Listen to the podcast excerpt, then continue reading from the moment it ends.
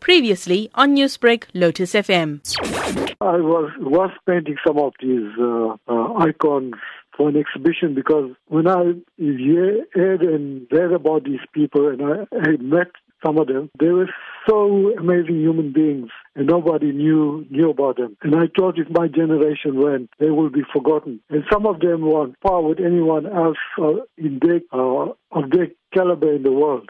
Nananda, where are you taking your creative angle from, and what aspects of the Indian origin indentured laborers have inspired you? The indentured uh, Indians, I was always inspired by the struggle. When I look at people who are so much, so much more privileged, they seem to live in a in a box, and they and they're so satisfied with what they have that they don't have a need to improve the world. And yet, people from a struggle can get out of their situation and still use whatever else that they have left to make the world a better place. What the indentured Indians did. They actually came out of the struggle, not completely, but they were able to also fight for the freedom of this country. They came out of the struggle of indenture, built themselves up, and still helped to fight to bring about freedom in South Africa.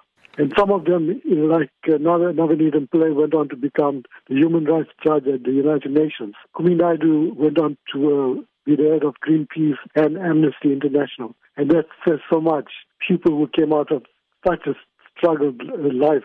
Nanda, is this a solo project or can we expect different artistic influences as well? The calendar now is a solo project. Uh, what actually happened is I wanted to use the politicians who were part of the struggle, but I, only have space for two because there were other people like football players, golfers, and musicians. I needed to, to have a variety of people, but there were so many struggle heroes, they're activists. I just couldn't use two and leave out the rest. So what I'm going to do is do an exhibition of uh, all the struggle heroes, the indentured activists who fought for the freedom of South Africa. And what I'm going to do is invite other artists to partake in it. The calendar will be ready next week. They've gone to the printers already. I actually spent the last two weeks painting the people to get into the, calendar. People can uh, get the calendars in Durban from Ike's Books and they can call me or inbox me. You need calendars. Newsbreak, Lotus FM, powered by SABC News.